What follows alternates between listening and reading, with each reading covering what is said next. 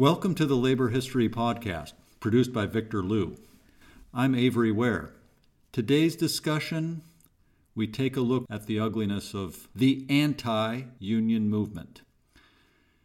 And we have to start off with some review from previous discussions. The U.S. workers' movement achieved its greatest breakthroughs in the 1930s. In 1934, three large cities, San Francisco, Minneapolis, and Toledo had citywide general strikes whose picket lines fought back and held against violent city and state government assault. This led to the passage of the Social Security Act in 1935, together with what's most crucial for this talk, the Wagner, or National Labor Relations Act, granting unions recognition if they win a majority of votes and requiring employers to bargain. Then in 1937, GM workers in Flint, Michigan occupied their plant and held off attempts to evict them, which triggered over 400 other sit down strikes or occupations across the country. GM, US Steel, GE, and the longtime anti union heart of manufacturing USA fell like dominoes, changing the balance of power between labor and capital for a generation. Blue collar jobs went from precarious and out of control to stable and decently paid. In the coming decades, you could afford a house, retirement, and kids' college on a single family job. But the surging progress of workers' power could not last forever. And because it left ultimate economic and therefore political power in corporate hands, it left unfinished tasks and allowed the backlash raging impotently in its midst to later build strength. One unfinished task was unionization of the U.S. South.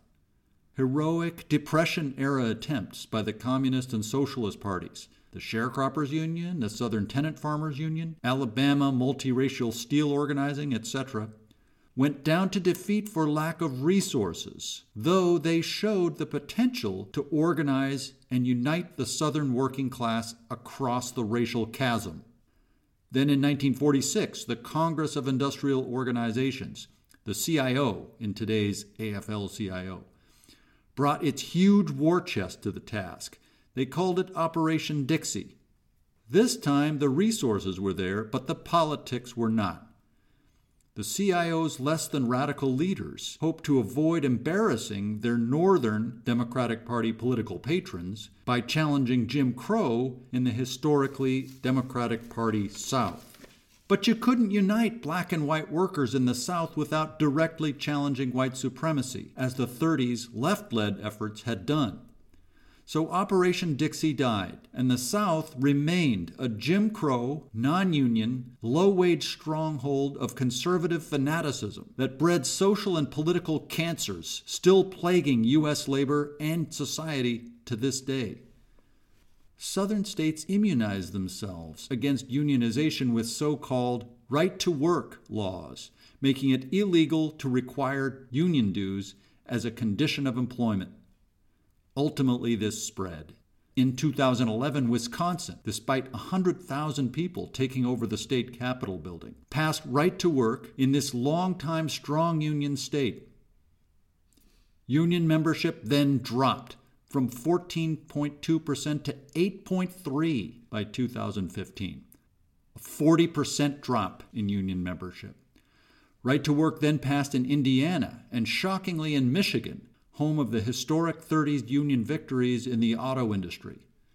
Last year, the Supreme Court ruled 5 to 4 in the Janus versus AFSCME case that public sector unions in every state could no longer require even partial agency fees, much less full membership dues. Public sector unions, which grew up in tandem with the 60s black freedom struggle, still organize 30% of workers in our industry. That's close to the 35% high for private sector unionization in 1954. Today, the private sector is down to 6%, and the anti union movement aims to do to the last bastion of stable working class employment, the public sector, what they spent the last few decades doing to the private sector. In Right to Work, the anti union forces think they have a winning argument union membership should be voluntary. Nobody should be forced to join a union in order to get a job. There should be a right to work. In the union movement, usually we respond by saying that everyone has to pay their fair share because that's what's necessary to have unions, and unions are necessary. That's true. But if you don't agree that unions are necessary, and very many working people don't, especially when it comes time to sign up to pay dues, then we lose the argument. But we can win that argument if we push past this and remember that nobody has a right to work Nobody has a right to a job under capitalism. Mass unemployment is a permanent structural feature. Today's historically low 3.5% unemployment still means millions of people can't find a job. And it's government policy, it's Federal Reserve policy, and it's economically necessary for the employers that there always be a reserve army of unemployed labor. Otherwise, it would be too hard to keep wages lower than the value produced by it, and thus to ensure profits. And that is why employers demand the sole right to determine all conditions of employment. That's why they require it and demand it. But there's absolutely no moral or ethical reason that society should agree and should not require that employees also have a right to say what some of our own conditions are, such as the requirement to contribute to the union elected by a majority. As long as the wealth and resources necessary to the survival of the whole society are owned and controlled by a small minority, the society not only has a right, but it must place regulations, laws, and limits on how that tiny minority exercises its control. Simply put, a tiny minority cannot be allowed to have absolute power over the resources required by the whole society for our survival. One such reasonable regulation would be the right of the working majority to require contributions from all who would join us in the workforce so that we gain some power through organization to influence what share of the wealth produced by our work goes to our survival so that it isn't too little too little to live or too little to have a decent life. If the society doesn't legally require that employees have that right, then it is surely wrong to just prohibit organized workers from bargaining for that right. But that is exactly what right to work does require. Before getting into the origins and true nature of the anti union movement, let's stop and ask why it is that these empty anti union arguments influence the opinions not just of the wealthy, professionals, and business owners, but of working people too. After all, workers live better wherever unions are strong. The four countries famous for free universal health care, free university education, and free child care services, not coincidentally, lead the world in unionization rates. Norway has 57% unionization. Finland and Denmark are tied at 76%. Sweden, 82%. Compare that to 10.6 in the United States. The rich countries which have free health care, as most of them do, have much higher membership rates than the US, which lacks it. The US is the first or second richest country by per capita gross national product, but it ranks 27th in life expectancy. Inside the U.S., unionized workers average 28% more pay than fellows in the same industry. 92% of us have health care compared to 68% non union. 77% versus 20% have defined benefit pensions. We pay lower health care premiums. 46% of us compared to 23% have paid sick leave. We have more vacation days. Knowing all of this can be enraging to us in the labor movement. Why do so many working people here oppose their own economic interests? In fact, the decline of unionization rates and working class compensation and welfare is global, even in Scandinavia. Politics differ from country to country, but market pressures do not. Capitalists everywhere face competition that threatens their businesses and forces them to keep labor costs down. And profit can only come on the average investment if the value of labor's output is above labor's price on average. That's our pay. Those same pressures cause capitalists to keep taxes on themselves as low as possible, and that's what squeezes public sector workers. That's why businesses and the governments that organize capitalist society use their dominating social powers against unions. Those social powers, the right to hire and fire, the ability to hire labor spies, hire union busting firms, the use of the law, the courts, the media, the corporate political parties, the police, and the military. Combined, that overwhelms workers, except when we're stirred up enough to leverage our massive numbers and our collective ability to stop work. And we can't stay stirred up all the time. That's why unions are hard to maintain. And it's why the history of union advance in the U.S. has never been about slow progress, but about mass struggle periods, like the 1886 eight hour day movement, the 1930s, and the 1960s. So, part of what makes some workers anti union is simply the fear of standing up to all of this. If it seems impossibly dangerous to resist, you hate the people who would urge you to try, or who would maybe tempt you to try. But there's more to it. Everyone figures out how to survive, and that shapes how we think, maybe more than anything else. It's true that the pressures on workers force us together to share our burdens and gain strength, like we do in unions or in families or churches. But it's also true that we survive by competing against each other for jobs, for places in college, for housing, for college, for public funds, etc. So our life experience gives us as workers, all of us, a contradictory mind where the opposites of cooperation and competition both shape our thinking. Which one is stronger varies from worker to worker, but as a whole, it makes our class vulnerable to adopting a competitive worldview that leads to a politics that distrusts unions and anything else that relies on cooperation and solidarity.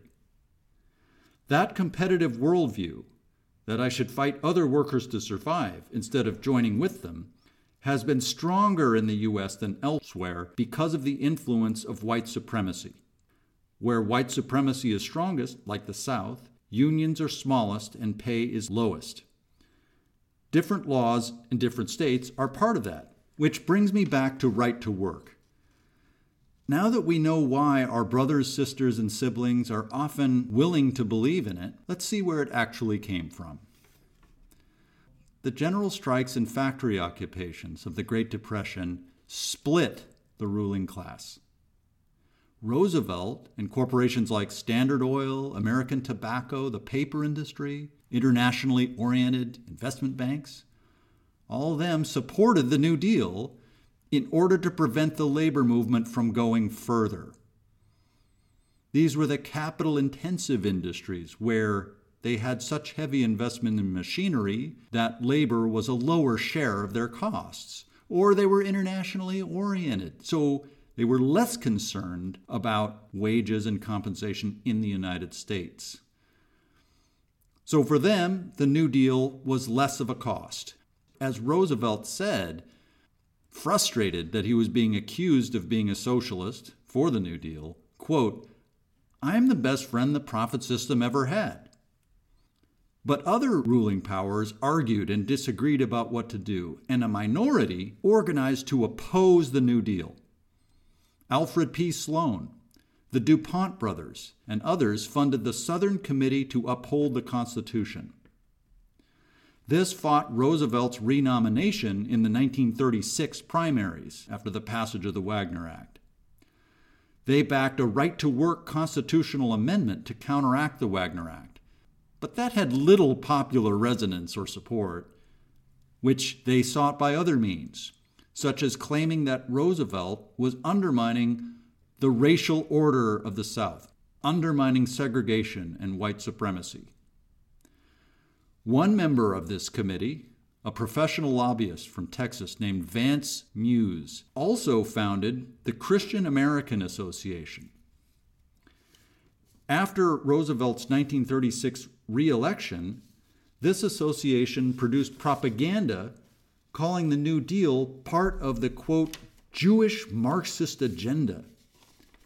In Muse's campaign against Supreme Court Justice Felix Frankfurter, who had cast the deciding 5 to 4 vote upholding the Wagner Act, he accused Frankfurter and NAACP board member Rabbi Stephen Wise of restoring Sanhedrin, the supposed Jewish council of leaders that, in the sick, conspiratorial, anti Semitic version of history, had killed Christ and sought to rule the world.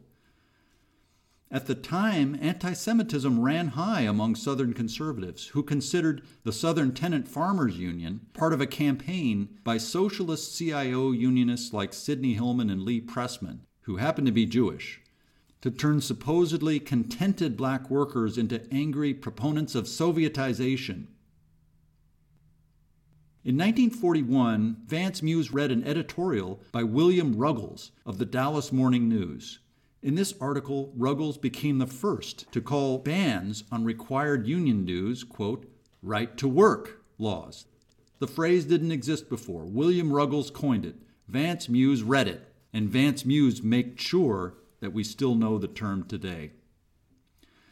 Muse got backing from the Arkansas Farm Bureau Administration, who had been frontline opponents of the Southern Tenant Farmers Union, to pay for newspaper ads, direct mail, and lobbying. And with these, the Christian American Association put right to work on the ballot in three states in 1944. It lost in California, but it won in Arkansas and Florida. They were the first two. In his long campaign to roll back the Wagner Act, Muse once said of it, quote, From now on, white women and white men will be forced into organizations with black African apes whom they will have to call brother or lose their jobs. As Muse's own grandson wrote about him, he was, quote, a white supremacist, an anti Semite, a communist baiter, a man who beat on labor unions, not on behalf of working people, as he said, but because he was paid to do so. Yet this figure, Vance Muse, is one of the most influential unknown figures in U.S. history due to the influence of right to work laws. In 1947, with the post war strike wave died down and the Cold War ramping up, Congress passed the Taft Hartley Act over President Truman's veto this law encouraged states to pass right to work, as well as banning solidarity strikes, giving presidential authority to ban strikes, and outlawing communists from holding elective office in unions. As a side note, it should be remembered that though Truman vetoed Taft Hartley, he then used it 12 times himself to ban strikes. Taft Hartley meant that by 1950, right to work had spread to 12 states. Today, the number is 28. Along with McCarthyism and the failure of Operation Dixie, Vance Muse's demagoguery did more than just halt labor's advance. It solidified the South as a citadel of anti labor capitalist white supremacy that marched outward to change or change back more and more states and the federal government itself. President Trump's views are in many ways closer to Vance Muse's than to any president since the Civil War. The system must always strive to roll back Union power's encroachments on capital's dictatorship. And the most foul politics come in handy when you have to confront advances that benefit the working class majority. This is true worldwide, but those foul politics have their deepest roots in the USA. Today, Janus is a reality. The employers aim to use it to make every state a Wisconsin. Yet 2018 saw more workers striking than any year since 1986. The biggest numbers struck in right to work states teachers in West Virginia, Oklahoma, Arizona, and North Carolina. Even though those teachers' unions mostly had less than 50% members paying in in the right to work environment, rank and file workers still manage to organize on their own through statewide Facebook groups. The system grinds us down and eventually takes back whatever we as workers win from it. But that in turn pushes people back toward collective struggle. In building that struggle, we can force the system to grant again the right of unionized workers, not just the employers, to have a say in the requirements for employment. And through coming together in this way, we develop our cooperative instincts over our competitive ones because we're coming together. And that makes our class more resistant to the arguments of the anti union movement. It's about building a spirit of solidarity.